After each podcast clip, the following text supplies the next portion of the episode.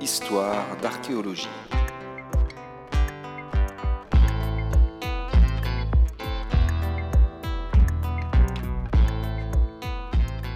Bonjour à tous et bienvenue dans ce nouvel épisode d'Histoire d'archéologie. Aujourd'hui, je vous invite à découvrir une tombe viking construite il y a 1200 ans. Nous embarquons tout de suite pour la Scandinavie. Nous sommes à Osberg, en Norvège. Voilà plusieurs semaines qu'un paysan s'échine à dégager une sorte de petite colline, un gros monticule de terre et de pierre. Le lieu est à une quinzaine de kilomètres de la côte. Après des jours et des jours d'efforts, il découvre une construction de bois. Le paysan comprend qu'il a peut-être affaire à une tombe ancienne. En effet, vingt ans plus tôt, on avait découvert non loin de là un navire viking enfoui sous terre, navire qui avait servi de tombe à un noble. Le paysan se dit qu'il ferait donc mieux d'aller chercher un spécialiste. Aussi, le 8 août 1903, il se présente chez le professeur Gustafsson archéologue grand spécialiste de cette question.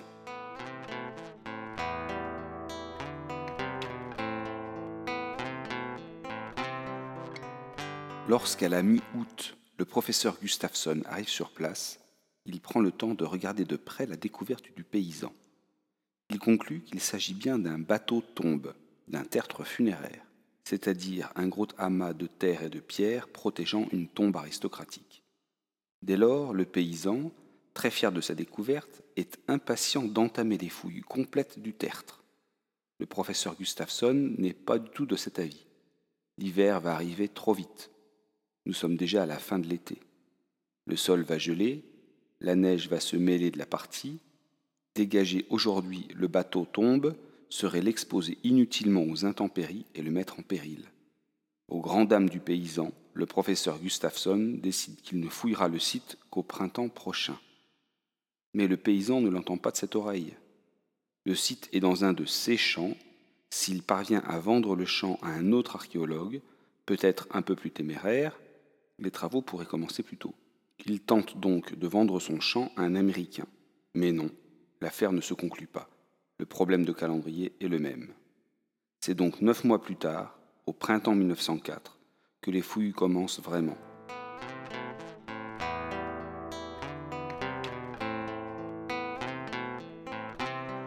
L'équipe d'archéologues, conduite par Gustafsson, dégage le tertre lentement.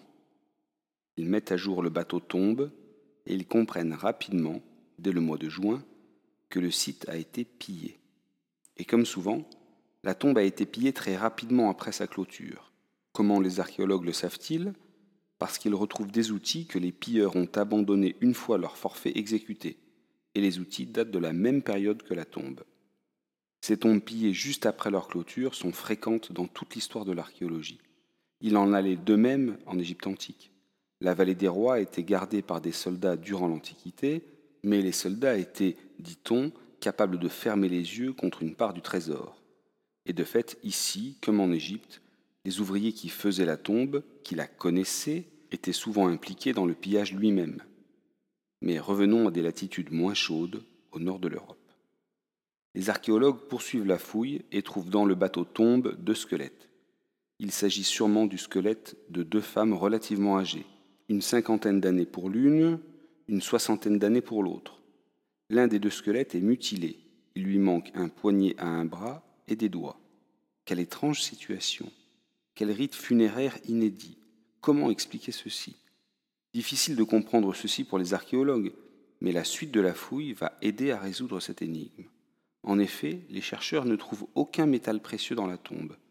Cette absence totale de métal précieux ne peut que prouver l'acharnement des pilleurs à récupérer tout ce qui avait une valeur marchande immédiate. Sûrement que les pilleurs ont donc récupéré les bijoux en sectionnant poignets et doigts. Cette situation renforce l'analyse qui veut que le pillage se soit déroulé juste après l'inhumation. Les pilleurs n'auraient pas eu besoin de mutiler le corps pour récupérer les bijoux si les chairs se seraient déjà décomposées.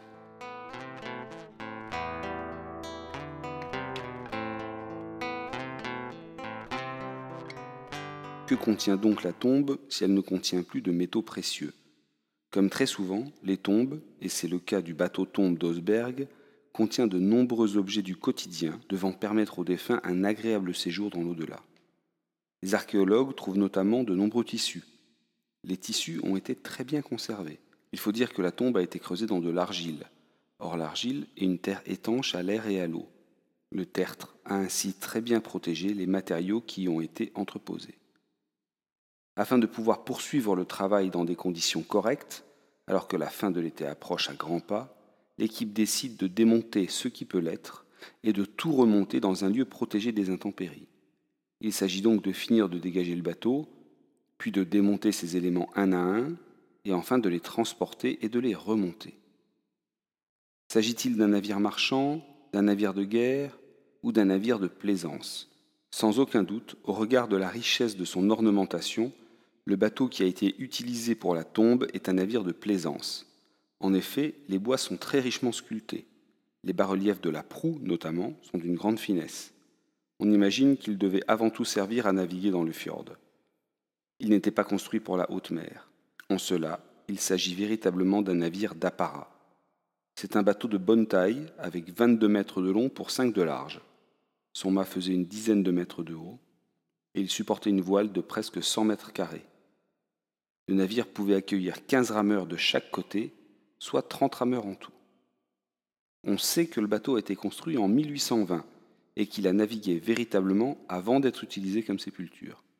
La coque est constituée d'une série de longues planches de chêne clouées entre elles.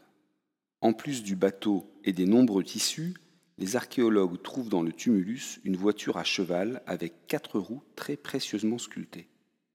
La voiture à quatre roues sert à se déplacer l'été, mais dans l'au-delà, il y a aussi de longs hivers. Nous sommes en Norvège.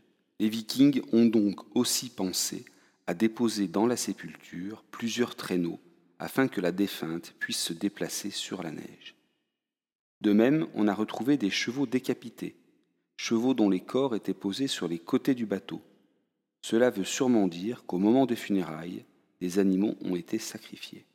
Le bateau a donc servi de support à la chambre funéraire installée juste à l'arrière du mât. Là, un lit accueille la principale défunte. Par-dessus est construit le tumulus de pierre et de terre. Ce dispositif mortuaire considérable n'a pu être construit que pour une défunte issue des plus hauts lignages. La question de l'identité de la principale défunte reste cependant ouverte. En effet, la présence de nombreux instruments de culte dans la tombe a fait penser à certains que la défunte était peut-être une prêtresse. Aujourd'hui, si vous souhaitez voir cet incroyable ensemble funéraire, il vous faut vous rendre à Oslo. Le bateau d'Osberg est conservé au musée des navires vikings dans la capitale norvégienne. Quant à moi, je vous dis à bientôt pour une nouvelle exploration archéologique.